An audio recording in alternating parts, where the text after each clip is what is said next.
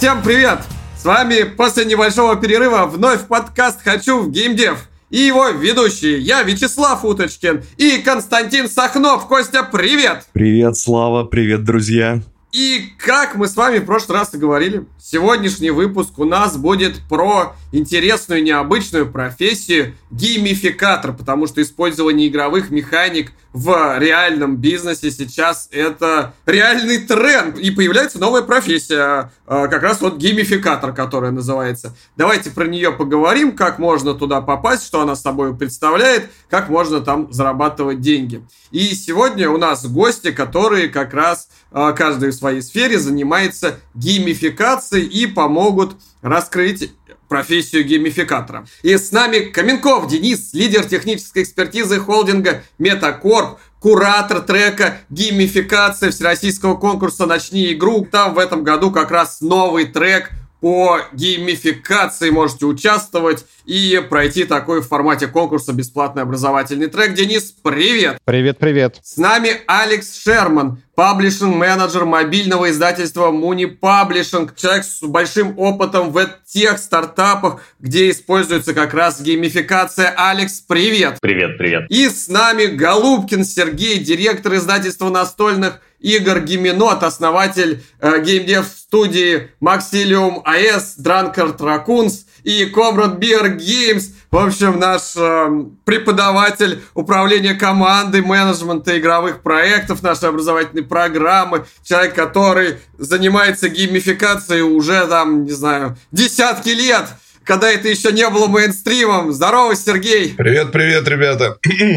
Рад всех видеть. Да, и сегодня, сегодня вот как раз и поговорим про геймификацию с разных точек зрения. И давайте начнем именно с базовой основы. А что такое геймификация? Э, Денис, ты как раз для трека геймификации «Начни игру» очень много этого всего э, расписывал в рамках образовательных материалов. Расскажи в двух словах, а что такое геймификация? Да, смотри, обычно говорят, что геймификация — это использование видеоигровых практик в неигровых контекстах. Но это определение довольно неточные, потому что геймифицировать можно и игровые контексты. Можно посмотреть на Steam, который навешивает э, геймификацию поверх э, игр со своими ачивками. Они как бы стоят отдельно от игр, с карточками, с коллекционированием лутбоксов, вот со всем этим. Оно как бы поверх игр располагается. Поэтому это не совсем верное определение мы, изучая разные подходы, нам понравилось вот какое, что геймификация — это стратегия по улучшению продуктов и процессов путем создания опыта, близкого к опыту игровому. То есть ты создаешь такие э, внутри твоего процесса или продукта, создаешь некие инструменты или э, фишечки, рюшечки или прям новые процессы создаешь, которые вызывают у человека, который пользуется этим, опыт схожий с тем, который он получает во время игры. Спасибо, спасибо, Денис. Но существует много разных видов геймификации. Кость, может, как раз расскажем нашим слушателям, а какие вообще виды геймификации бывают? Это хороший вопрос на отдельную маленькую четырехчасовую лекцию. Да, да, она у тебя, кстати, есть, я знаю, как раз эта лекция. Да-да-да, ты совершенно прав, как всегда. А, действительно, вот э, была недавно конференция ЦИПР в Нижнем Новгороде, где я рассказывал про бизнес и в том числе про геймификацию. До этого в Сколково рассказывал про геймификацию. Значит, я могу сделать вывод, что тема действительно актуальна актуальное, раз приглашают именно по этому вопросу рассказать. И вот как раз один из моментов, который часто спрашивают, а вообще, а что можно геймифицировать-то? И для многих людей, которые с этой тематикой не пересекались, это действительно вопрос э, совершенно насущный. Вот слышат, вау, геймификация это круто, вот там прям вообще какие-то метрики, какие-то показатели, что-то улучшается, какой-то игровой опыт – ну, звучит действительно классно. Да? Уж ни, ни мне, ни слушателям нашего подкаста объяснять, что игры это круто. А для людей, которые как бы в игры особо не играют, и ну, кто-то играет из тех, кто пользуется геймификацией, кто-то нет, а уж а, те, кто а, заказывает делать геймификацию, тоже часто не сталкиваются с этим, не понимают. Поэтому а, для них это большой вопрос. И, собственно, наша задача на этот вопрос ответить. И в первую очередь я говорю, что а, когда мы делим геймификацию на разные типы, мы подходим с точки зрения того, о чем мы геймифицируем, какое направление бизнеса, направление работы. А, первое, это вот прям самое очевидное, то, что давно отработано, это, конечно, геймификация, если мы говорим про компанию, процессов HR. Здесь очень-очень много классных кейсов. Если будет интересно, мы прям их обсудим на примере разных компаний. А, кто как геймифицирует, а, в первую очередь, что в HR. Не найм сотрудников, да? То, что у многих людей, ну, совершенно по естественным причинам, HR ассоциируется в первую очередь с тем, что давайте хантить и нанимать людей. Но на самом деле там еще огромная работа, которая посвящена тому, чтобы удерживать людей. Мало того, что мы должны найти крутого специалиста, нам еще нужно, чтобы он э, завтра не пошел, не разместил резюме на HeadHunter, Superjob и так далее, и не ушел в компанию, где ему предложат в два раза больше денег. А, может, мы тоже хотим предложить в два раза больше денег, но не можем. Значит, мы должны предложить что-то еще. И помимо там, материальных бонусов, есть еще нематериальные. Как ни странно, они тоже прекрасно работают. Только если они толковые, если они действительно дают то, что нужно человеку. Поэтому вот это большое первое направление геймификации HR, оно сейчас очень востребовано. А другое направление – это то, чем занимаемся мы. Это геймификация образования. И здесь, я думаю, мы придем за примером к Сергею Голубкину, потому что вот Сергей и Слава сделали классную настольную игру, которая используется в качестве экзамена, в качестве зачета по предмету Сергея. То есть вот это практический кейс геймификации образования. Как-то вы, конечно, можете купить настолку, кстати, да, порекомендую купить настолку в магазине. А, наверное, еще какое-то количество копий осталось, вот, но можете ну, в процессе обучения просто взять и поиграть. По-моему, это очень классно. Следующий момент – геймификация маркетинга. Ну, опять-таки, здесь совершенно ничего удивительного, когда мы говорим... Ну, тут можно отдельно выделить, конечно, продажи, селзы, отдельно маркетинг.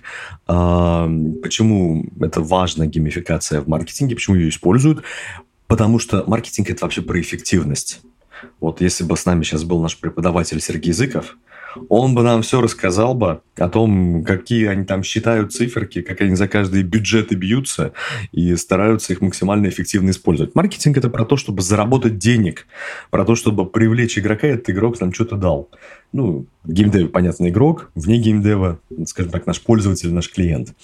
А, поэтому, если сфера настолько чувствительна а, к эффективности, к каждому процентику конверсии и всего прочего, совершенно неудивительно, что такой классный инструмент, как геймификация, который позволяет очень круто вовлекать игрока, нашего потенциального пользователя, используется в маркетинге. Это, наверное, на мой взгляд, один из самых главных моментов. Тут, я думаю, будет интересно еще послушать мнение всех наших коллег а, как-то не, не зря, не зря столько сегодня опытных людей по теме геймификации собралось. Вот, на мой взгляд, геймификация лучше всего решает вопросы именно удержания и вовлечения. То есть, что игры делают хорошо? У них ретеншн высокий. То есть, они заставляют людей в себя играть. Э, приходят с э, оружием и говорят, играй, иначе это не уйдешь отсюда. И люди играют. Следующий момент. Значит, пока мы не перешли, да, к тому, что геймификация хорошая дает, еще э, нужно несколько отметить. Это геймификация проектного управления, а, то есть выстраивание процессов, пайплайнов, работы с командой и так далее. Это геймификация бизнеса, бизнес-аналитики, бизнес-процессов. Это все уже более сложные темы. Более сложные, потому что сходу не так понятно, не так очевидно, а, как заработать там денег да, какую эффективность геймификация может дать. Вот в образовании оно довольно понятно. У образовательных программ есть четкий KPI. Вот сколько студентов осталось, а, сколько ушло на какой момент, сколько заплатила, не заплатила, сколько получила диплом, какие оценки. Это все можно измерять. А геймификация, она в том числе про то, что можно что-то измерить. Вот, поэтому, конечно, вот такие сферы, где а, можно превратить наши игровые элементы в конкретные метрики, там геймификацию внедрить бывает попроще. А когда мы говорим про бизнес-процесс или управление командой, ну, как бы внедрить хочется, но как оценить эффективность этого внедрения, это вот уже большой вопрос.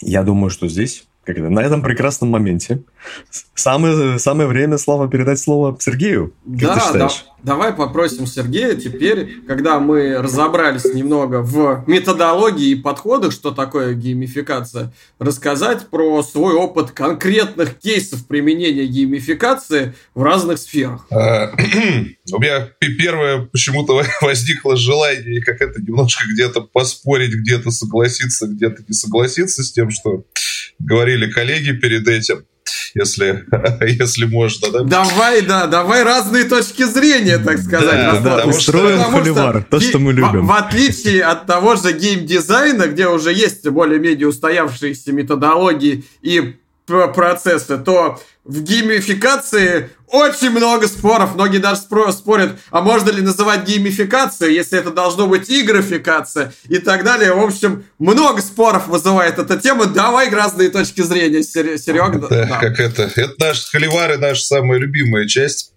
А, ну, у меня, наверное, такой один есть моментик важный. Мне кажется, что говорить про ну, геймификацию игр не очень правильный подход, вот, потому что все, что происходит внутри игры, это игровые механики, да, и, и соответственно, если, э, ну, то есть, не знаю, мне как-то сложно представить, что можно дополнительно геймифицировать игру, как масло масляное, да, выходит такое. Вот. А по, про сферы применения тоже как бы важный момент.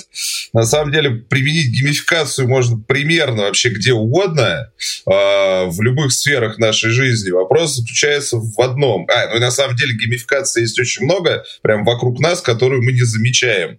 И, э, наверное, самое ключевое, при, признак хорошей геймификации как раз то, что мы ее не видим.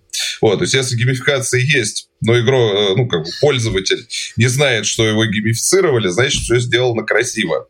Да, то есть просто из банального примера, что вот с чем мы сталкиваемся условно каждый день, да, программ, программы лояльности любые, это геймификация, да, то есть вот пришел в магазин, там у тебя карточка, там перекрестка, желтый ценник, да, это геймификация. Вот. А, но здесь есть как бы супер важная штука о том, что геймификация может быть э, очень вредной. Да, то есть потому что сейчас вот последнее время, когда э, геймификация ну, скажем так, стала вдруг всем нужна неожиданно. Uh, у нас это ну, как раз в среде, как э, ну, ребят, кто занимается геймификацией и взаимодействием, ну, очень много запросов со стороны ГОСов, да, ну и в целом таких около госкомпаний. Вот, там есть термины серии «Греф всех покусал», да, вот, потому что он был один из первых, кто сказал, что геймификацию надо соответственно, массово использовать. Вот. Ну и Грефа услышали, и, соответственно, многие госкомпании, около госкомпании задумались о том, что, наверное, нам тоже нужна геймификация, да, то есть если как бы уж Греф сказал, что нужна, то, соответственно, всем нужна. Ну так вот, а, и важный момент, что она нужна не всем, вот, потому что как бы пытаться засунуть геймификацию вот везде, везде, везде очень часто приводит к плачевным последствиям, потому что как раз ну, вот связываешь, что называется, воедино, то, что я говорил до этого, да, что геймификация хорошая, она незаметная. Если присунуть геймификацию, прикрутить там, где она не нужна, соответственно, она будет, э, ну, как бы резать глаз пользователю, да, и у него будет такое ощущение, ну, неправильного, что ли, пользовательского опыта, да, взаимодействия с продуктом. Вот, и в этот момент, э, соответственно, геймификация принесет не тот результат, да, на который рассчитывали, а, соответственно, ну, отрицательный эффект, в том числе э, ну, вплоть, вплоть до отвала пользователей, наоборот. Поэтому, если говорить про геймификацию, в первую очередь нужно понять, зачем она нужна. Вот прям самое главное.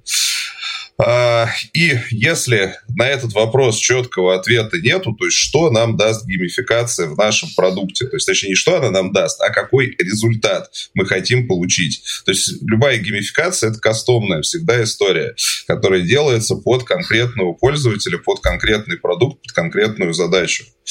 И э, вот это как бы ключевой момент, что начинать вообще мысли о геймификации нужно с ответа на вопрос, что мы хотим улучшить, да, какого результата мы хотим добиться. Потому что э, вот чаще всего в реальности запрос на геймификацию от э, ну, какого-то бизнеса, да, от там, сервиса выглядит так. Ребят, сейчас вот э, как это, Греф всех покусал, да, надо делать геймификацию. Давайте к нам какую-нибудь геймификацию. Говоришь, не-не-не, подождите, ребята, вот так делать не надо. Вот, давайте поймем, э, что у вас есть, что вы хотите улучшить, и, собственно, какой результат геймификации вам должна дать.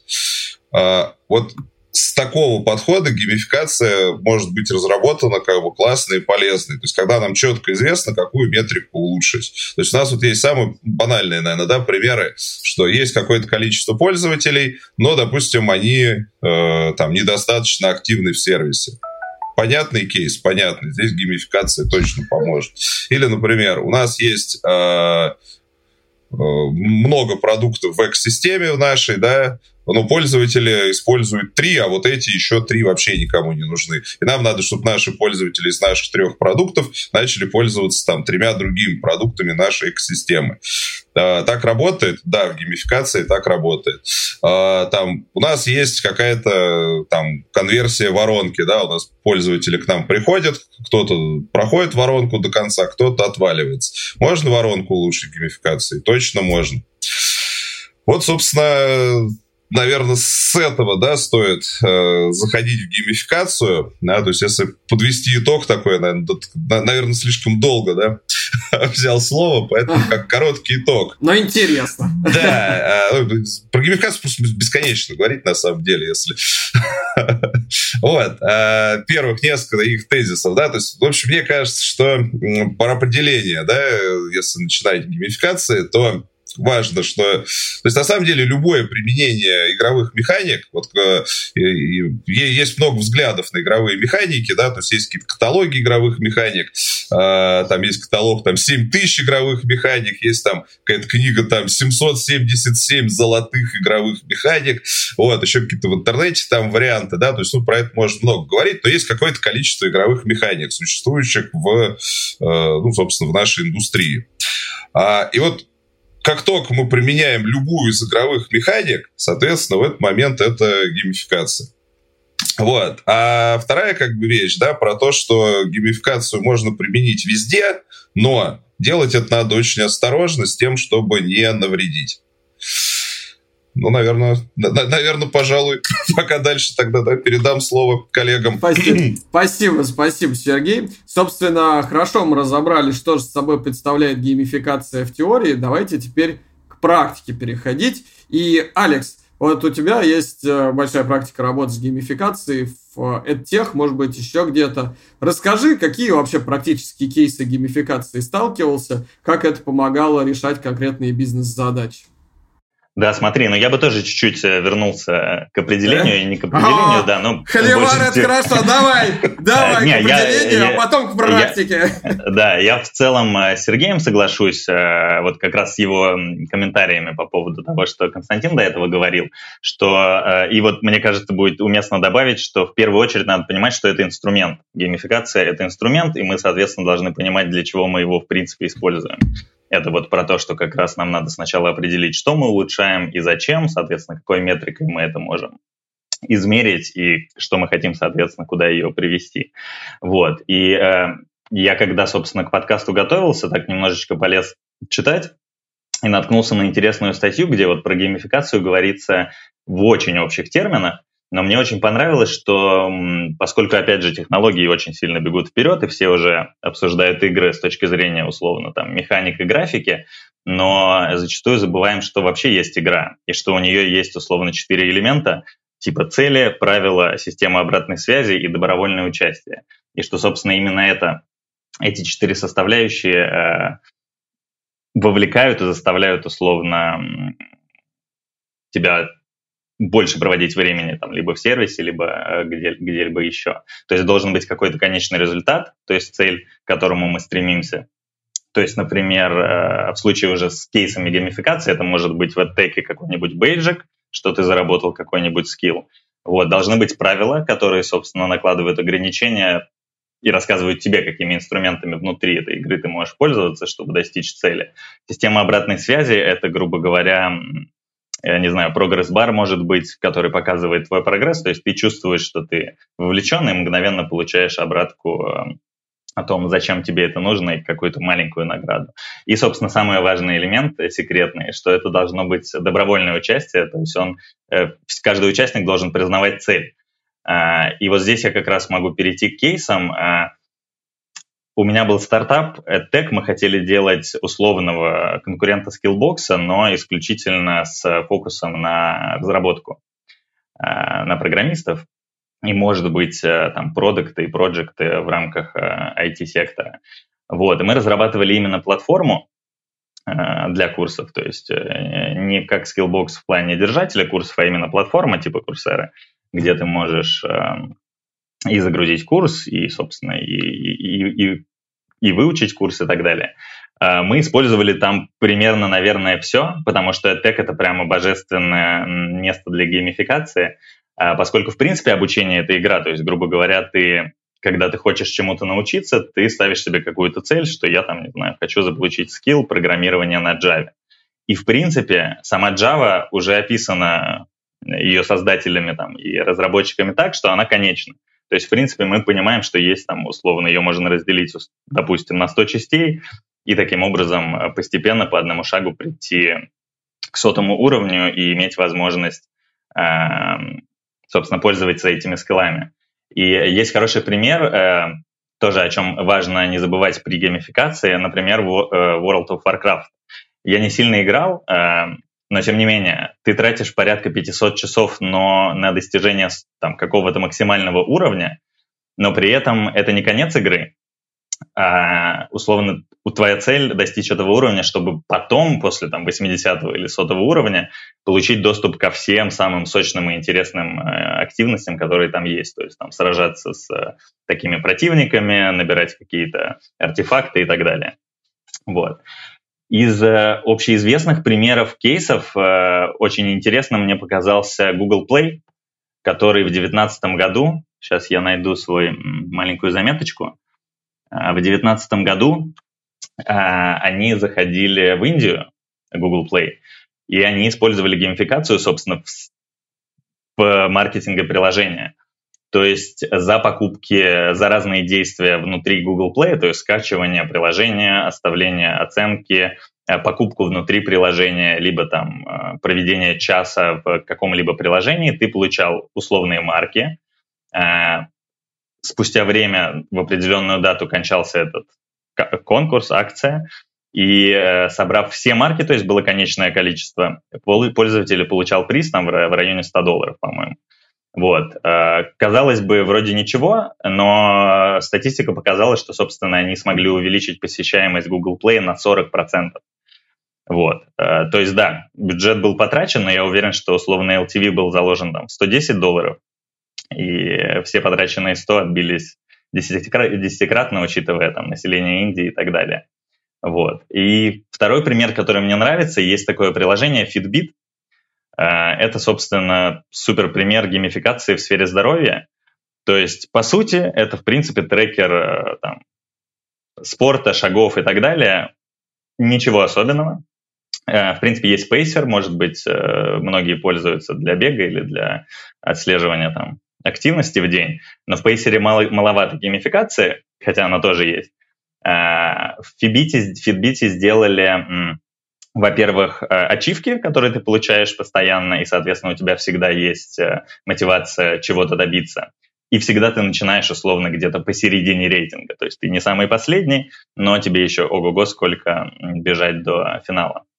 И Второе интересное, что они сделали, они сделали возможность создавать свои группы, то есть, условно, со своими друзьями, коллегами или, э, неважно, там, знакомыми, э, друзьями по, по играм, э, и непосредственно с ними соревноваться внутри каких-либо отдельных активностей, то есть будь то бег, будь то сбрасывание веса, э, достижение какого-либо показателя, там, пробежать 5 километров и так далее. Вот. Э, и тоже вернувшись к Сергею, скажу, что да, по сути, в принципе, я в основном сталкивался с геймификацией в рамках стартапа и IT-бизнеса, это проще, поскольку там ты уже изначально что-то так или иначе меришь, и у тебя есть какие-то метрики. Но по сути, да, это про удержание внутри и про мотивацию а, типа call to action к какому-либо действию, которое у тебя на данный момент а, не слишком получается. Вот, как-то так, наверное. Спасибо, спасибо, Алекс. Ну, теперь мы точно все понимаем в базе про то, что такое геймификация. Давайте переходить к обсуждению профессии геймификатор, что она себя включает, какие там есть под профессии. Вот, Денис, ты работаешь в компании здоровенной, которая занимается этой самой геймификацией на разных уровнях. Расскажи вообще, ну, вначале про то, чем занимается компания, какие там в проекте сфере геймификации вы делаете из того, чтобы не под NDA. А дальше просто вот про то, а чем занимается, ну, какие там есть специалисты, которые должны этим заниматься. Ну, смотри, а, основная моя занятость сейчас а, в одной из компаний холдинга в рекламном агентстве Гусгейминг. И мы занимаемся геймификациями как раз а, в маркетинге. Это геймификации, направленные на улучшение бизнес-метрик брендов. И тут все может быть очень-очень по-разному. Давай я приведу несколько примеров из того, что мы делали и что у нас вроде как не под NDA. Давай начну с такого нашего длинного проекта. Это Лига Ленты. А, Лента — это крупный российский ритейлер. А, я думаю, хотя бы раз в него заходили ну, почти все. Думаю, знают такой. Вот. Да. Они такие говорят, ребята, мы хотим выйти на аудиторию геймеров, вообще коммуницировать с этой аудиторией, делать им приятно классные подгоны. А, я утрирую, естественно. Вот. А, мы такие, окей, а давайте награждать геймеров за то, что они любят больше всего. Больше всего геймеры любят, естественно, играть. И мы создали проект, в котором мы собираем аналитические данные из э, большого количества игр. Можно сказать из тысячи, но на самом деле мы в том числе анализируем базовые показатели игрока в Steam. Вот. Сколько в Steam игр есть, все они у нас учитываются. А, и награждаем пользователей внутренней валютой, некоторым количеством ачивок. Эту внутреннюю валюту можно обменять за различные, при, на различные приятные штуки от ленты, это товары за 1 рубль, это различные корзины, это бонусные баллы. Но если бы мы просто награждали игроков за то, что они играют, это была бы, конечно, довольно абьюзивная штука, да, которую можно легко абьюзить и на халяву получать бесплатные ништячки.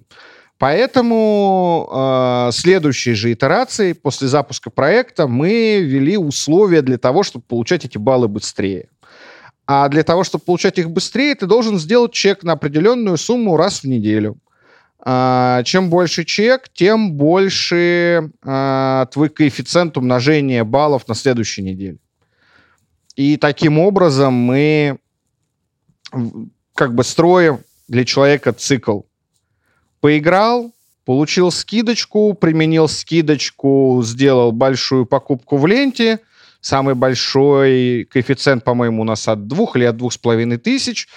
А, играешь еще следующую неделю, опять что-нибудь получаешь, идешь в магазин, еще раз затариваешься. Фактически а, геймификация, направленная на рост частоты чека и размера чека.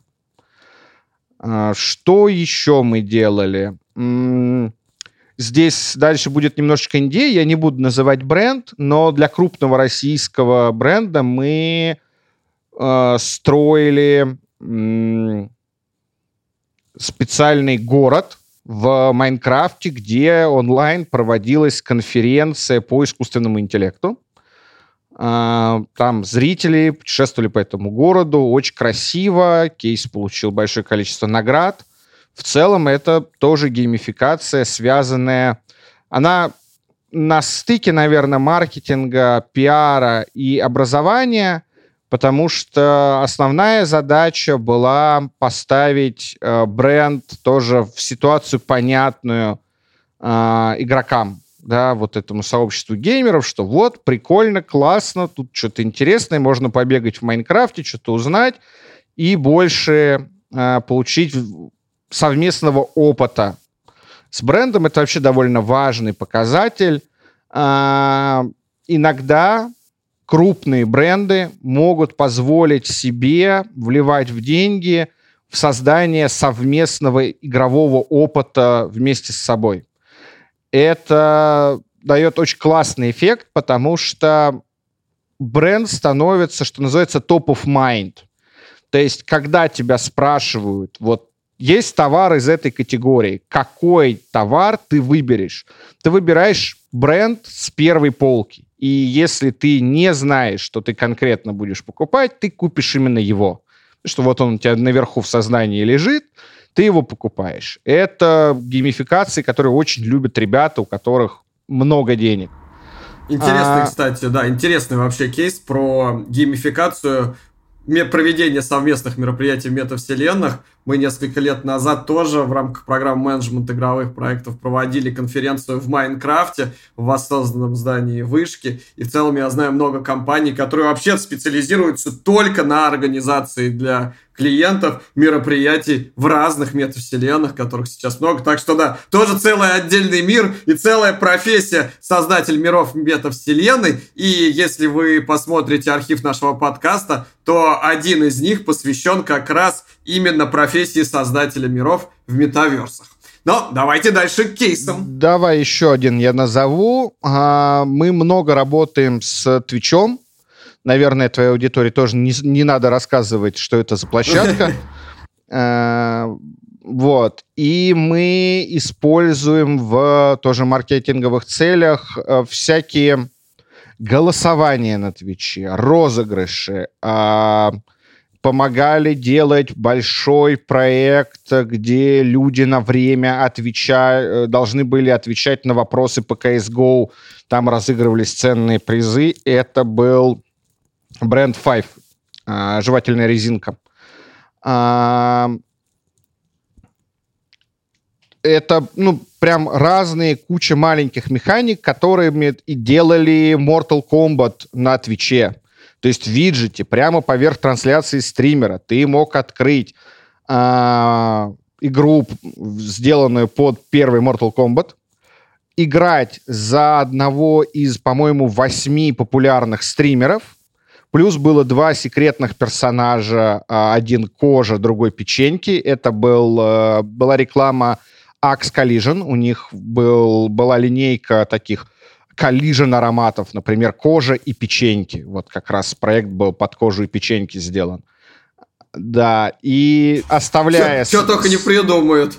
Да, да. Ну, на самом деле, ну, то есть это же не кожа и печеньки в прямом смысле, это какие-то такие запахи, дающие такое ощущение. Вот. А дальше э, ты играл, чтобы получить секретных персонажей, ты должен был обогатить э, базу контактов Акса, то есть предоставить свои персональные данные для дальнейших рекламных рассылок, получал дополнительных э, персонажей, и там была турнирная таблица, люди друг с другом сражались. По механике игра была не очень сложная, там 4 удара плюс простенькая комбо, но в целом люди с удовольствием играли. А, вот, наверное, из таких кейсов, ну, давай все, остановимся чуть-чуть.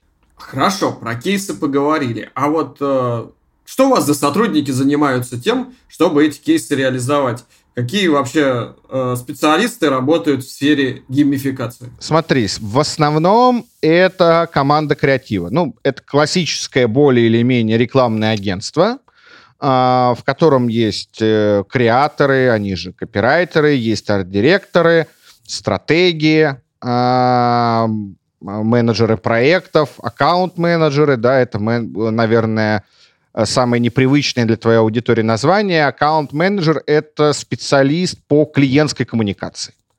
То есть это человек, который вот э, коммуницирует с клиентом во время э, ведения проекта и выступает в некотором роде на стороне клиента внутри агентства, то есть разговаривает от его имени такой, не знаю, продукт оунер который собирает все от стейкхолдеров, наверное, вот так вот, если в айтишечку переносить, и позицию стейкхолдеров передает команде. А, ну, есть у нас периодически бывают и разработчики, в основном это Python, PHP, разные HTML фреймворки, JS, Node.js, а, ну и по базам данных MySQL, а, Postgres, немножечко редиски. Вот, вот если говорить о людях, которые работают над проектами, примерно вот так вот. Ну а и вот строители если... Майнкрафта всякие.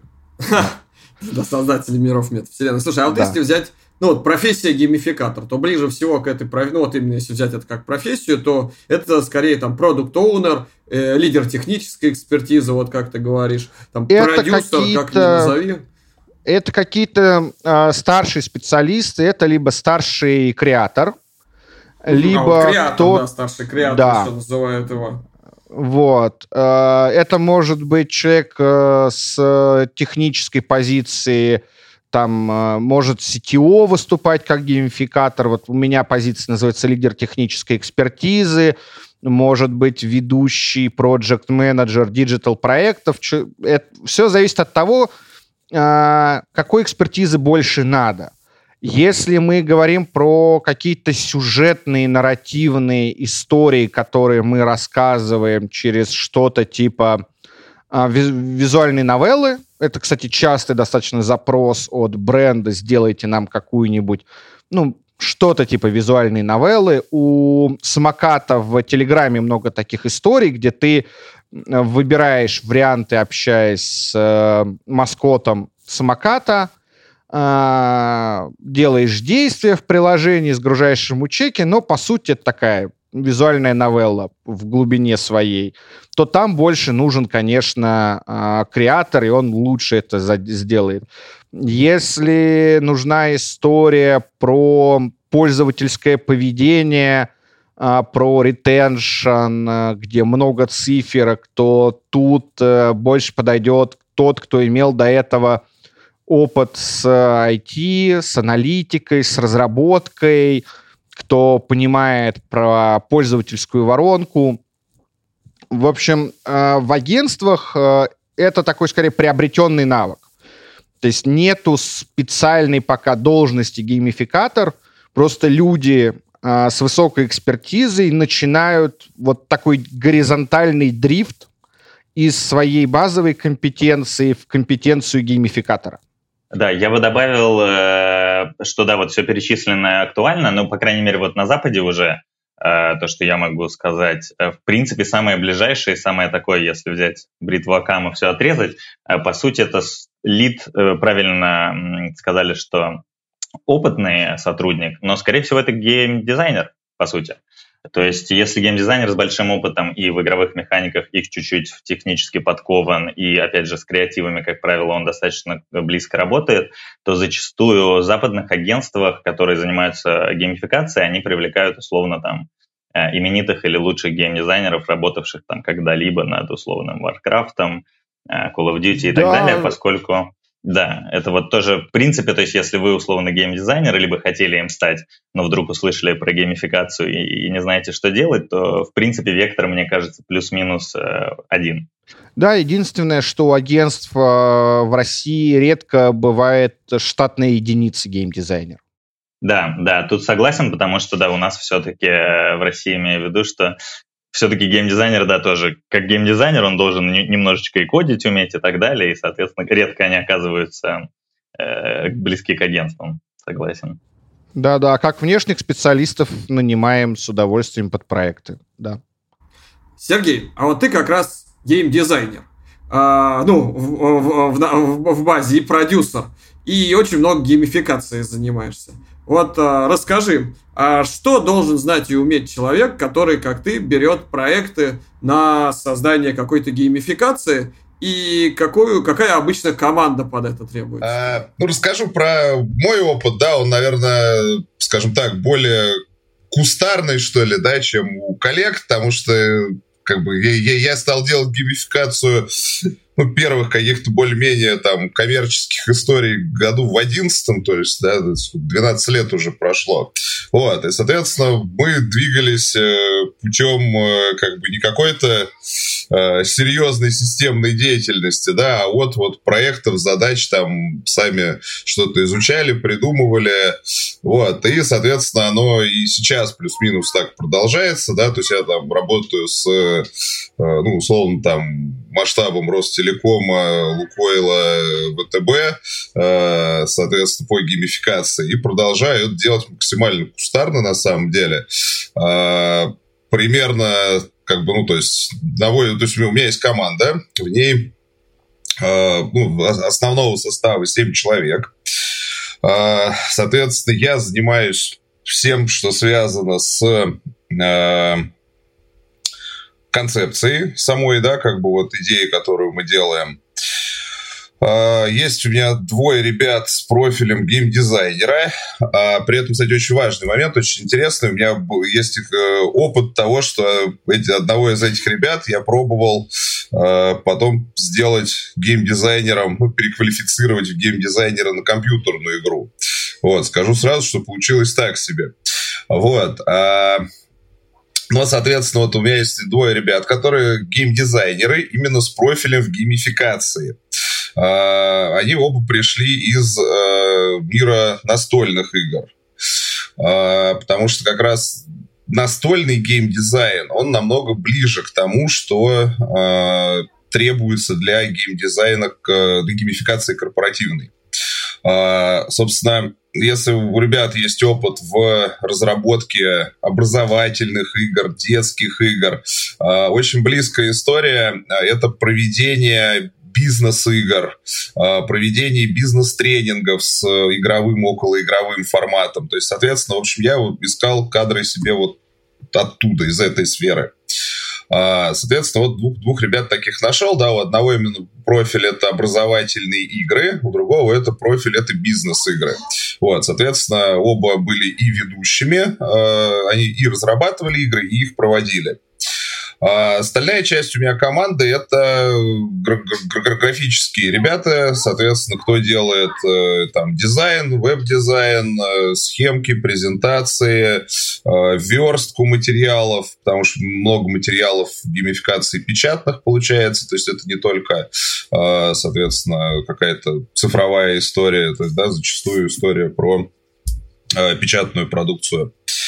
А, плюс, если у геймификации у нашей возникает запрос в программной реализации, такое бывает не всегда, потому что, повторю, геймификация, ну, в наших кейсах, это не всегда речь про цифровые сервисы или про проекты. есть, например, мы делали геймификацию внутреннего обучения Ростелекома, соответственно, она цифрового там нет ничего, да, то есть это вот как бы игра, игровой формат, формат как бы образовательных игр, формат э, образовательных тренингов да, с игровыми элементами. А, если, соответственно, нас требуется цифровая реализация, как вот сейчас у нас идет на там, линейке продуктов ВТБ, а, то, соответственно, я подключаю уже техническую команду. А, ну, у, меня, у меня есть несколько своих студий игровых, и, соответственно, просто переключаю ребят ну, вот с этих вот проектов да, оттуда на такие задачи геймификационные. Наверное, самый сложный, на мой взгляд, вопрос. А делать-то что? Вот э, мы сегодня прекрасно много послушали о том, кто, чем, как занимается геймификацией, какие бывают классные кейсы. Но вот представьте себе, а вам с чего начать, если вы хотите делать геймификацию? А, во-первых, наверное, с чем-то, как всегда, соглашусь, с чем-то нет. А, мне нравится тезис о том, что геймификация действительно довольно близка к геймдизайну, а, но все-таки это немного разные вещи. Это, как знаете, есть сценаристика и нарративный дизайн. И то, и то про прекрасную историю в игре. Но профессии немножко разные. Вот так и в данном случае есть геймификаторы, есть геймдизайнеры. Но если у вас есть профильный опыт по одному из этих направлений, это действительно огромное преимущество для того, чтобы перейти в другое. Допустим, вы всю жизнь мечтали быть геймдизайнером, и перед вами открылась внезапно, случайно вакансия геймификатора. А, ну, я воспользовался. Мне кажется, это неплохой такой шаг. А, во-первых, кому-то понравится, кто-то останется и будет дальше заниматься геймификацией. Кто-то получит опыт и, возможно, сможет перейти в геймдизайн. А, принципе, то, что касается настолок, этот тезис мне тоже нравится, что э, можно пробовать вот через настольные игры переходить э, в геймификацию. Это тоже огромное направление. А, но вот чтобы прям взять и куда-то трудоустроиться сходу, тут, к сожалению, как всегда, начинающим специалистам тяжело. Знаете, вот э, рынок, он про практически любой рынок кадров, он про очень дорогих, ценных и опытных специалистов. Мы с Славой часто говорили касательно наших образовательных программ про так называемую ловушку 22 там, или парадокс 22. Нет опыта, не берут на работу. А раз не берут на работу, то а где, собственно, взять опыт? И вот для геймдизайнеров есть, э, конечно, такой вот обходной путь, выход, да, помимо образования, это еще заниматься своими сайт-проектами, делать игрушки, пилить, какую-то там инди, инди-историю, это очень круто. Для геймификатора, мне кажется, здесь тяжеловато. Ну, то есть, э, в любом случае, пилить свои игры – это круто, это даст вам тот самый смежный, очень близкий опыт, но вот задаться целью, ой, Блин, какое прикольное приложение у Сбербанка. Ну-ка, сейчас я посижу дома, придумаю, как бы его геймифицировать. Но мне трудно, честно говоря, представить себе такую историю. Поэтому, конечно же, с геймификацией а, Тут действительно я посоветовал, во-первых, смотреть вакансии. А, много сейчас а, в России, в ближайших странах именно профильных вакансий на специалистов по геймификации. Единственная проблема здесь при поиске вакансий – это название – вот если мы все время устраиваем холивары по поводу названий в геймдеве, то в геймификации еще более молодой сфере там куча разных терминов, кто как все это понимает. Вот даже сегодня, да, вы слышали, а, что все из нас немного по-разному понимали геймификацию, давали немного разные определения. Вот. Ну, ничего удивительного, сфера совершенно такая. Кто специалист по креативным индустриям, да, может это еще и CTO, только ты будешь еще и геймификатором, а не CTO. Да, да, да. В этом вот как раз большая проблема. Читаем текст вакансии, то, что написано а, «креативный продюсер и вот у нас со, со Славой уже было такое на подкасте. Креативный продюсер это кто? Это кто креативы делает? Или тот, кто отвечает за креативные идеи? Или тот, кто занимается нарративной составляющей? Вот в, в компании Rocket Jam, где я работал, креативный директор, это был человек, который руководил отделом сценаристики и нарративного дизайна. В компании Mail.ru, где я работал, э, креативный продюсер, это был человек, который отвечал за игровые механики проекта. А еще в одной компании, где я работал, креативный продюсер это был человек, который занимался рекламными креативами. То же самое в геймификации. Специалист по проработке игровых элементов вне игровых и бизнес-проектов. Да, господи, это же, это же можно сломать себе голову, придумывая вот это все и читая. Вот. Поэтому, конечно же, к сожалению, приходится внимательно нам всем читать описание вакансий, а, да, сейчас а, геймификация, она больше не только про бизнес, но и про госсектор. Здесь стало много а, заказов, потому что действительно как-то вот э, кто-то где-то рассказал, что эта тема классная, и поэтому и профильные конференции собирают, и различные а, заказы непосредственно, подряды на это выделяют, и деньги, гранты, там что-то не выделяют. Вот, поэтому еще один из вариантов, что делать, это попробовать, собственно, на конференции типа вот того же Ципра походить, послушать. Потому что люди, которые про это дело рассказывают, они часто знают, э, куда обратиться, либо у них есть собственное агентство, занимающееся геймификацией. Э, вот, к примеру, да, вот сейчас я приведу, сейчас я прямо вам зачитаю. Есть агентство Gamification Now. Да, вот почему бы, если вы не хотите этим заниматься, не написать туда. Они, к примеру, делали геймификацию для «Газпром нефть», для «Одноклассников», дай бог память, а, и там куча разных других проектов. А, у нас наши выпускники и студенты делали геймификацию в Тинькофф Банк, в Билайн. То есть, видите, это как бы Сбер, это финтех, это э, IT, мобильная связь, то есть самые-самые разные области. И вот когда э, такая компания типа того же Билайна хочет сделать геймификацию, вот у Тинькофф это внутри. То есть у них есть прям отдел, который этим занимается. А Билайн, они заказывают внешнюю компанию, которая для них это сделает. Ну, как бы классно. Поэтому смотрим и вакансии, и агентства, и посещаем конференции, и слушаем наш подкаст. Потому что, в принципе, по теме геймификации, к сожалению, не так много. Я вот даже сейчас сходу прям вам ни одной книги не назову на русском языке по этой теме. Можно сказать, коллеги назовут. У меня, кстати, есть, но не, не на русском, к сожалению. Возможно, кто-то перевел, но Джейн Мак МакГониал «Reality is Broken». А, да, хорошая книжка. Оно прям очень про геймификацию, то есть там, по сути, книга про то, почему люди в игры играют там и, и так далее, но э, с ее бэкграундом, так, как э, супер геймдизайнера, очень интересно разбирается. И она, кстати, небольшая, что тоже бонус. И есть еще книга «Игрофикация», она называется тоже про основы игрофикации, ну, геймификации на русском языке как раз. Кстати, Сергей, а да. а еще какие, как, какие еще книги почитать? Ой, я как раз тоже хотел одну книгу посоветовать, моя любимая, называется Actionable Gamification, тоже на английском, э, автора Ю Кайчо. О, э, Ю Кайчо, один из основателей, отцов-основателей да. геймификации, Вербух и Ю Кайчо. Да, вот, собственно, его книжка Actionable Gamification, она ну, про его систему Octalysis. Я вообще считаю, что Octalysis это самое крутое, что есть в геймификации. Ну, как, как идея сама в корне всего. Слушай, поэтому... Но нельзя, нельзя, нельзя терпеть до того, как прочитаем книгу. Расскажи в двух словах. Кого? Про Octalysis? Ага. Octalysis, он про э, психологию игрока, про мотивацию игроков, да, то есть это, по сути, ну, некая, скажем так, эволюция идей, которые были там у Бартла, Маржевского, там, Брайан Гекса и так далее, да, всей этой истории. Вот, но она сведена в очень интересную штуку, то есть в отличие от э, вот как бы предыдущих всех заходов, да, на эти истории, а, у Ктализиса разница в том, что он пляшет от а, как бы практики, то есть именно связка механик и мотиваций. То есть там идея следующая, что вот если у, у нашего игрока вот такая мотивация, то, соответственно, э, ему нужно дать вот такие механики. А вот такие механики ему ни в коем случае давать нельзя. Вот, соответственно, то есть как бы книга про максимально практическое применение, вот, вот как это, настолько практическое, насколько возможно, как бы этой сферы.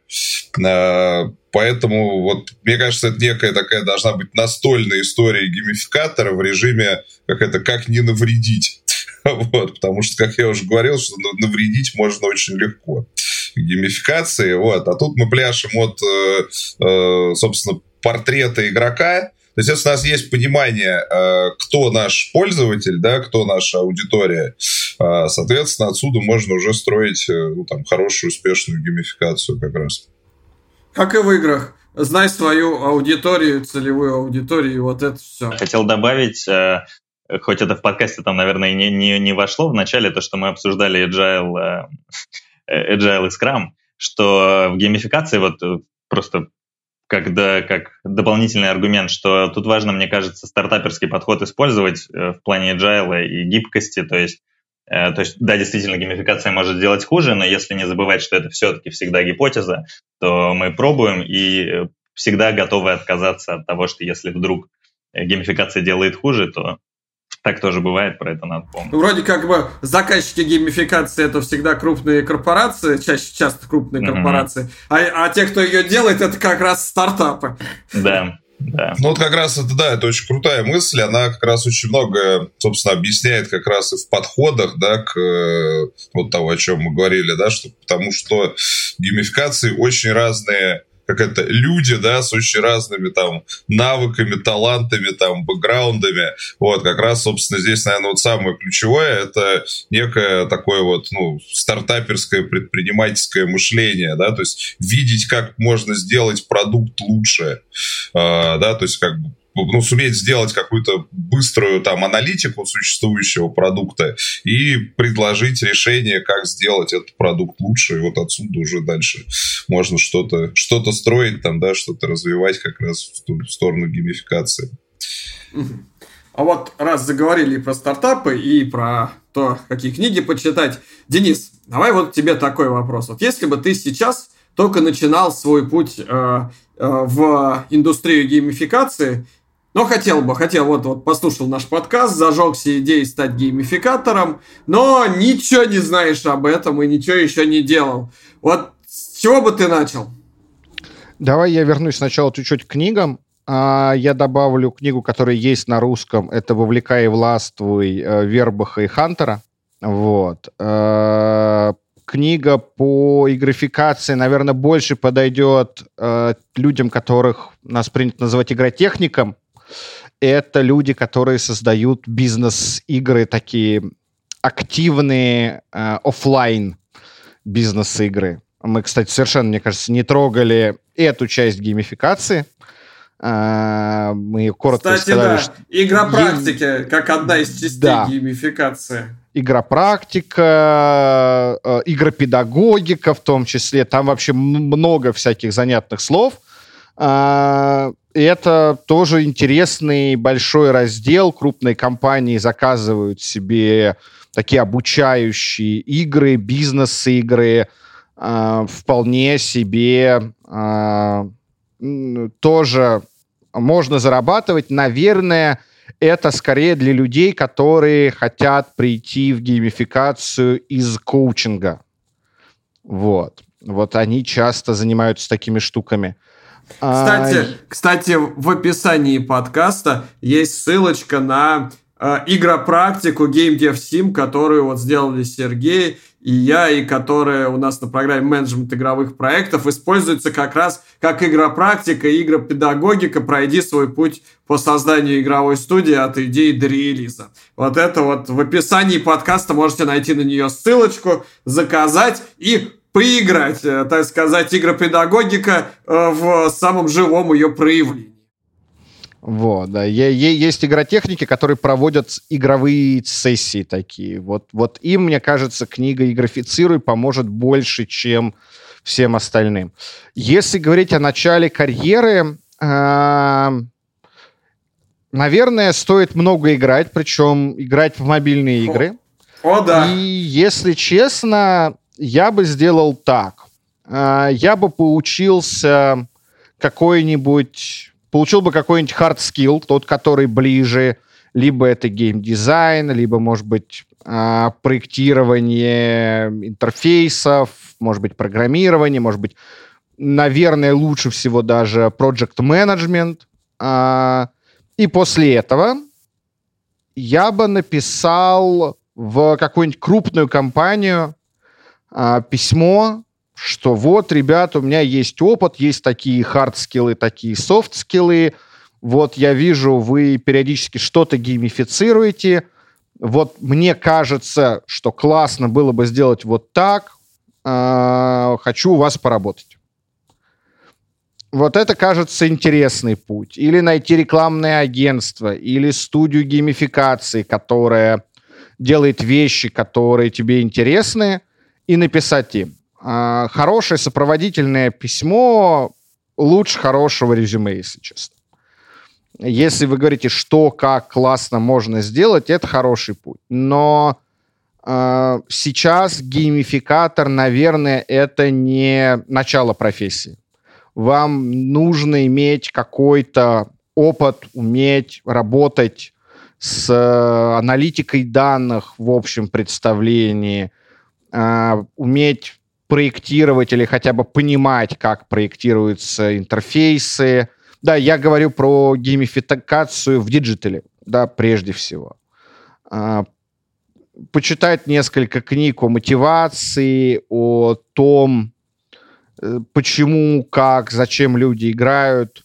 Я бы еще порекомендовал бы ознакомиться с MDA фреймворком для разработки, потому что а, мне кажется, очень классным понимание того, как меняя механики и балансируя их друг с другом, вы можете менять фан, который получает игрок. А, вот, вот как-то так. А, ну, или можно, да, стать копирайтером и без тоже пойти в рекламное агентство, которое занимается геймификацией, например, попробоваться к нам. У нас, я уверен, через какое-то время будет набор э, новых креаторов и э, поработать в команде, которая занимается штуками, которые вам интересны. А, вы, когда креаторов набираете, вы им даете тестовые задания? А, слушай, их набираю не я. Мне кажется, на каком-то из этапов. Но у нас вообще сложная система найма. У нас решение о найме сотрудника принимает команда. Ага. Ну, то есть там не тестовое задание, скорее, а череда собеседований, которые... Да, которые в том числе собеседование с, с десятком людей, с, с которыми ты будешь работать. А вот когда, а, Алекс, а вот а, у вас, когда вы берете себе на работу того, кто будет делать геймификацию, что обычно спрашиваете на собеседовании? Есть ли у вас тестовые задания? Да, я бы, да, вернусь чуть-чуть э, в свое прошлое. В общем, мы там не особо э, обсуждали это, но э, я в геймдев попал сначала как заказчик игры, вот, и потом, собственно, начал делать непонятно с чего свою студию разработки мобильных игр.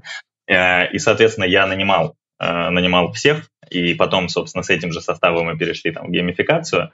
Э, я бы сказал, я думаю, нас не сильно слушают работодатели, но тем не менее, что, во-первых, работодатель должен всегда понимать, что когда появляется новая сфера, начиная от там, и, и промпт-инжиниринга, заканчивая геймификацией, э, это в любом случае будут какие-то инвестиции, и в любом случае это такой повышенный риск, поскольку профессия новая, и даже имея там за, плечом, э, за плечами какие-то кейсы, никогда нет гарантии, что там следующий проект этот человек вывезет э, позитивно. Это первое. А второе, что лично мне очень нравилось, и мне кажется, это ценят э, практически все работодатели от малых до крупных, поскольку профессия новая, я нанимал вот так геймдизайнера, и сейчас он работает лид-геймдизайнером в PlayRix, после, а у меня это была его первая работа, то есть парень очень горел, вообще никогда нигде не работал, не то чтобы геймдизайнером, но он сделал там проект своей игры, прототип э, с корявым программированием, но классные там идеи и так далее. Э, как бы тут интуитивно я при, принял решение его взять, и э, мне очень понравилось, вот он так сделал, если вы посмотрите, найдете либо в интернете, я постараюсь приложить к подкасту какое-то техническое задание вот из тех, что у нас были, э, придумайте условно какой-нибудь, например, тест, э, покажите его пяти друзьям, э, и потом придумайте кейс, как его геймифицировать, и возьмите, соберите статистику, еще раз покажите пяти друзьям, и посмотрите, как улучшилось там прохождение, удержание и так далее. И попробуйте заходить с тем, что да, у меня нет реально практического коммерческого опыта, но, а, у меня есть насмотренность большая, и, б, у меня есть вот э, кейс, который я придумал, да, сам, либо взял из интернета, например, э, какой-то кейс геймификации и предложил альтернативу. Поскольку, а, работодатель будет видеть, что вы уже замотивированы, в принципе, что-то делать э, до получения первых зарплат, и, в принципе, вы заинтересованы в профессии, в развитии там, себя как специалиста там.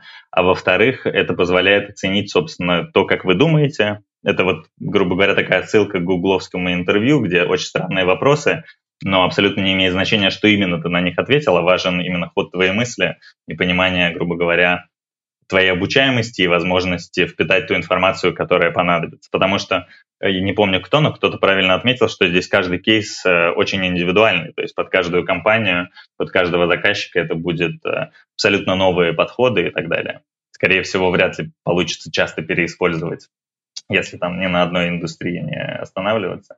Вот, поэтому насмотренность и пробовать придумывать, потому что здесь как раз вот креативная составляющая большая, и не стесняться выходить даже вот, условно там тестом с пятью вопросами переработанным. Но тем не менее. Мы давали тестовые задания периодически, но в основном я предлагал сделать самостоятельно. То есть попробуй найди какую-то игру, покажи вот сам, потому что мне интересно, опять же, самостоятельные сотрудники, поскольку маленькая компания, а, чтобы он мог, грубо говоря, и придумать, и сам маленький research провести, и примерно понять, что ему нужно проанализировать, и проанализировать, и там отчитаться по этому. Вот, так что как-то так думаю. Спасибо, спасибо. Я бы еще, если бы вот сейчас только начинал свой путь, я бы, наверное, начал с того, что э, прошел бы конкурс «Начни игру», трек э, профессии геймификатор, где как раз в игровой форме с, использованием геймификации и поучился бы, так сказать, основам геймификации, э, зашел бы в это комьюнити, которое там формируется, и уже дальше, имея определен, ну, имея все базовые знания необходимые, имея небольшую практику и комьюнити вокруг себя, уже после этого, ну, начинать искать работу, э, резюме отправлять и так далее. Сергей, А ты бы вот с чего начал свой путь, если бы только сейчас решил податься в геймификацию? Слушай, даже не знаю, если честно, потому что м- сфера, она как-то достаточно стремительно развивается, и мне кажется, что в ней, э, ну, в течение какого-то вот, ну, ближайшего времени, может быть, это уже произошло, э, ну, то есть появятся какие-то, ну, скажем так, стандарты, да, более понятные, э, ну, как бы требования к профессии, возможно, какие-то какие как раз истории про обучение профильная, да, этой, как бы, этой сфере. А, соответственно, возможно, какие-то там, не знаю, крупные игроки на рынке, да, которые будут там крупными работодателями, да, у которых появится спрос большой, да, на, на геймификаторов, которые будут как-то брать людей там с рынка, учить, продвигать. То есть, мне кажется, это вот э, не за горами. Возможно, уже что-то из того, что я перечислил, уже в каком-то виде, формате как бы есть, существует.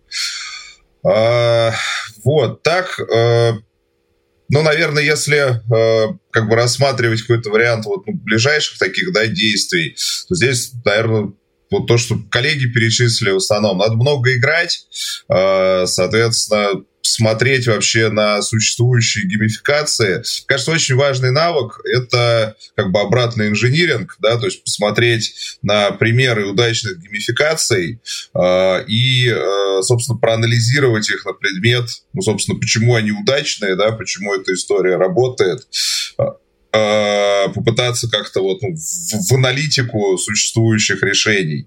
Э, и, э, соответственно, при наличии такого навыка уже, соответственно, можно точно общаться на тему ну, как бы, каких-то работы, да, участия в проектах. Вот, опять же, тут кто-то тоже хорошо говорил, что э, прислать свое э, там, письмо, да, там отклик предложения, что лучше, чем CV, а вот если прислать свое письмо тоже уже геймифицированное, то это тоже может быть неплохим решением, мне кажется. Хорошее резюме. А, вот то, о чем ты, Сергей, сейчас говорил, меня натолкнуло сразу на такую мысль. А, вот, с одной стороны, если сейчас попытаться стать геймификатором, то а вообще, какие навыки надо в себе развивать? Чему надо поучиться? Вот мы поняли, с одной стороны, что геймдизайну. А может быть, все-таки это не единственное? Какие-то есть еще важные навыки, которые именно отличают геймификацию от геймдизайна, и надо прям вот пойти и где-то поучить эти навыки, либо почитать какие-то статьи, профильные материалы, или, может быть, это софт-скиллы, которыми мы уже обладаем. То есть вот как, каков же портрет этого геймификатора? Мне кажется, аналитика там должна быть тоже. Аналитика, да, я бы сказал, что э, это то, с чем часто сталкиваются рекламные агентства и заказные студии IT-разработки, это умение быстро погружаться в доменную область э, клиента. Потому что в отличие от игровой индустрии, вы будете всегда работать с разными компаниями, с разными целями, э, с разным бизнесом. Э, ну, то есть вот Э, я слышал какую-то классную историю. Чувак занимался банкингом на арабском полуострове, а потом пошел тех директором делать приложение, отслеживающего женский цикл. Он говорит, два месяца погружения в домен. Вот у вас не будет, скорее всего, на два месяца погружения в доменную область, вы должны быстро уметь схватывать, вы должны знать основы маркетинга, пиара и рекламы совершенно точно, потому что очень много геймификации в этих областях. А, работа с данными. А, про софт-скиллы, наверное, важно быть немножечко креативным. То есть надо уметь делать веселые такие, такой иметь веселый подход к тому, чтобы завлекать человека, понимать, а, как, как рассказывать веселые истории. Даже если вы не будете их сами писать, важно понимать, как они должны устроить. Должны быть устроен такой немножко навык нарративного дизайнера, наверное, хотя бы верхнеуровневый. Эм, и управление командой, безусловно вот если говорить о софтах, вы должны уметь договариваться с людьми. Но это как будто бы везде уже. Да, что-то сейчас куда ни посмотри, как-то все важнее и важнее этот навык становится. Алекс, добавишь что-то? Да, вряд ли, наверное, мне кажется, достаточно полно. Единственное, что я, может быть, обозвал бы вот этот навык нарративного дизайна сторителлингом в том числе. Э, ну, это если гуглить э, условно, какой курс пройти, то вот сторителлинг, мне кажется, будет достаточно актуален. А плюс основы маркетинга, мне кажется, тоже есть смысл, поскольку мы в начале этого касались.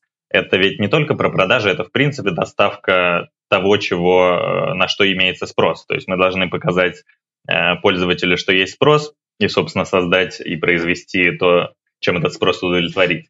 Соответственно, в принципе, маркетинг может быть полезен я думаю, что, опять же, тут тоже, как и э, коммуникации, это такой э, везде уже сейчас, э, в принципе, будет полезен для понимания, для вот как раз быстрого погружения в топик заказчика и так далее. Ну и, и то, что я, в принципе, называл, но здесь еще в этом контексте может по-другому быть насмотренность, то есть не только играть в игры, но и, в принципе, интересоваться бизнесом, бизнес-процессами, то есть, грубо говоря, чтобы было заранее понимание, где можно применить свои, свою любовь к играм и геймификации. Mm-hmm. Да, спасибо, спасибо. Тогда, я думаю, надо задать последний вопрос. А, как-то вот мы уже поняли, э, в чем проблема и что делать. Но пока не очень выяснили, а какие перспективы-то вообще. Вот, мне кажется, Сергей – это именно тот человек, который знает ответ на этот вопрос. Вот поработал я геймификатором год, два, а в чем мой карьерный рост? Мне куда идти? Мне свое агентство открывать? Больше смотреть на бизнес? Или больше ориентироваться на геймдев и на столки? Или как бы внутри геймификации тоже э, со временем будут какие-то новые направления открываться? Мне кажется, что вот первый вариант, который ты назвал, да, в сторону своего дела, он, э, ну, какой-то, скажем так, очевидный карьерный рост, э, потому что, ну, современный сегодняшний рынок геймификации, во всяком случае, опять же, российский, он про много маленьких игроков. То есть кого-то сверх там супергигантского, да, там условного там полумонополиста, который держит там 50% отрасли, такой компании на рынке сейчас нету. А, и не похоже, что предвидится ну, через какое-то ближайшее время. Вот. А компании, которые оказывают услуги по геймификации, я думаю, что их как бы сотни. А, и они вполне себе как бы находят клиента. Клиентов сейчас рынок это точно растет. Клиентов становится все больше и больше. А, соответственно, бюджеты на геймификацию тоже растут. А, поэтому, а, в принципе, да, рост в сторону создания своей какой-то компании, агентства, ну, то есть это точно перспективный вариант, во всяком случае, наверное, в горизонте планирования, ну, там, нескольких лет, там, там 3-5 лет. Вот, в этом направлении я посмотрел. По поводу появления новых сфер тоже уверен, что они будут появляться, потому что э, сейчас э, очень интересные возникают возможности э, с хайпом на нейросети. Соответственно, это тоже история про, скажем так, на стыке, да. То есть, как, когда вот несколько лет назад э, был большой хайп на метаверсы, как раз геймификаторы метаверсами хорошо воспользовались, да, то есть вот как раз то, о чем мы в самом начале говорили, это всякие ивенты там в условном там Roblox или Майнкрафте, да, то есть и поехала эта история. Вот сейчас э, большой тренд на нейросети, соответственно, геймификаторы тоже сейчас уже начинают возникать, скажем так, геймификации на стыке э, существующих историй с нейросетями. Но в целом геймификация, да, то есть тоже, как мы сегодня выяснили, она во многом про гибкость, да, и на тренды рынка нужно их чувствовать, адаптироваться и максимально шустро их использовать. Вот, поэтому вот мне кажется, что этот следующий год, они, он будет как раз в тренд про э, геймификацию с использованием нейросетей. То есть это, э, там, ну, начиная там с банальных вещей, там, типа всяких чат-ботов, да, а, соответственно, всяких игровых, а, игровых решений, которые генерируют нейросеть, там всякие коммуникационные штучки.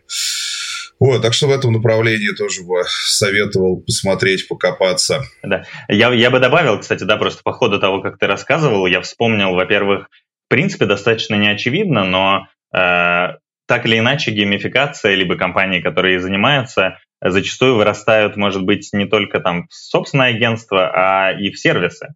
Я помню, несколько лет назад был очень популярен для просто для маркетинга э, инструмент, я не помню, как он назывался, по-моему, Маркиз. То есть э, платформа, которая создает квизы для вместо, вместо форм обратной связи для продаж и удобно встраивается там в разные э, всякие ну, короче, интегрируется в уже существующий, например, там сайт или с разными платформами типа WordPress и так далее.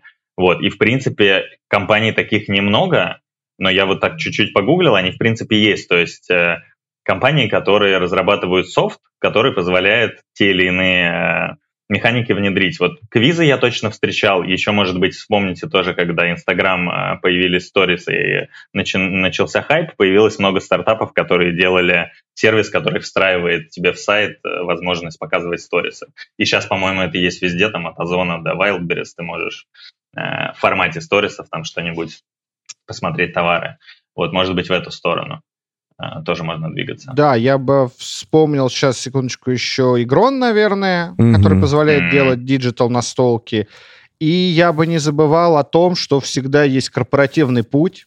Чем плохо да. быть лидером направления геймификации в каком-то Тинькове, Сбере или X5. Или в Duolingo. Мне кажется, вот Duolingo да. сегодня, по крайней мере, то, что я вижу на рынке, прямо люди э, оно настолько успешный кейс, что люди делятся прямо сами и делают им бесплатный маркетинг э, просто потому, что там я знаю, там, условно, 10 человек, которые очень любят играть в игры, такая у меня есть фокус-группа, и э, сейчас они почти все там, э, кто где оказался, и какие-то языки новые изучали, и, собственно, все делятся историями, то, как Duolingo мотивирует их, собственно, достигнуть там определенных уровней. И люди раньше к языкам склонности не имели, но благодаря вот этой геймификации прямо очень сильно прогрессируют. Есть куда пойти работать. Многие из наших выпускников программ менеджмент игровых проектов, как ты, Денис, сейчас отметил, как раз работают лидерами геймификации, в том числе и в крупных корпорациях, которые вроде как с играми и не связаны на первый взгляд. А, ну что ж, а, у нас же время подходит к завершению, и давайте, может быть, ну вот, Денис, как раз, может быть, скажешь вот пару слов напутствия человеку, который сейчас только начинает свой путь в геймификацию. А, что, надо делать хорошо, плохо делать не надо, оно само получится. Это, это слова нашего преподавателя игровых механик Володя Огарева. Вот. Помните, что э, игры вещь добровольная, вещь развлекающая. Помните, что люди, когда взаимодействуют с тем, что вы делаете, должны получать удовольствие, а ненавидеть вас, а не испытывать ненависть к вам, потому что вы заставляете их заниматься какой-то ересью. И, наверное, я бы вот что хотел сказать. У меня тут появился такой инсайт специфический.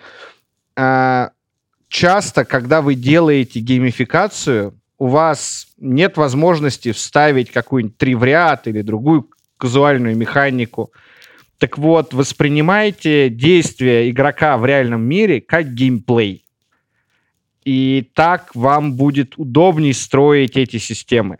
Часто в геймификации геймплей — это взаимодействие с реальным миром. Посмотрите на это вот так, и многие ваши затыки будут решаться гораздо быстрее. Это прям как в книгах жанра Real RPG, которые я очень люблю читать. а, что ж, спасибо, Денис. А, Алекс? Да, у меня я так готовился, поскольку даже цитатку нашел. Мне очень понравилось. Э, психолог Брайан Саттон Смит, неважно, э, что противополож... противоположность игры — это не, не работа, это депрессия. И это как раз, вот, мне кажется, в продолжении того, что э, сказали, что важно помнить, что да, это добровольная попытка преодолеть ненужные препятствия, по сути. Э, поэтому смотрите на это так и смотрите, в принципе, на жизнь как на игру, и тогда ваша насмотренность будет э, в, геймдеве еще больше, потому что каждый день вы живете, и так или иначе какие-то алгоритмы выполняете, они вас к чему-то приводят, начиная с завтрака, заканчивая там вечерним душем и чисткой зубов. Это, в принципе, тоже ачивка э, иметь эти белые здоровые зубы, например. Но для этого необходимо выполнять какие-то действия. Так что, да, если под определенным углом смотреть, все возможно. Отлично. Сергей? Мне как раз э, как это неудобно в таком случае, как это говорить последним. А, вот, потому что, да, мысль, конечно, ключевая в том, что, собственно, вся как жизнь игра, да, и э, игра, она везде вокруг нас, и вдохновение нам дают вот э, любые сцены, ситуации, э, ну, какие-то базовые, да, бытовые действия. Э, всегда где-то можно найти геймификацию, э, ну, или чем-то вдохновиться, ее добавить. Вот, ну и, собственно, пожалуй, повторю мысль, которую где-то в самом начале озвучивал о том, что лучшая геймификация – это та геймификация, которую мы не замечаем и э, которая кажется нам ну, как бы естественной частью нашей жизни. Спасибо. Кстати, очень-очень хорошая мысль. На этой радостной ноте мы и будем завершать. И давайте скажем спасибо нашим замечательным спикерам, которые сегодня поделились с нами секретными и несекретными э, данными о том, а что же такое геймификация и что это за профессия такая геймификатор современная, интересная, новая, и как в нее попасть. Подписывайтесь на наш канал, где вы слушаете наш подкаст. Ставьте лайк. Если вы хотите стать, например, спонсором нашего подкаста, то можете писать мне в личку. Мои контакты есть в описании. Если хотите заказать геймификацию, то тоже можете писать мне в личку. И я вам дам контакты всех наших спикеров, чтобы вы с ними поговорили, пообщались по этому поводу, проконсультировались. И, может быть, что-то вместе сделали здоровское. Что ж, ну а мы с вами прощаемся. До следующего подкаста. Увидимся через три недели. Всем пока! Пока. Пока-пока. Пока-пока.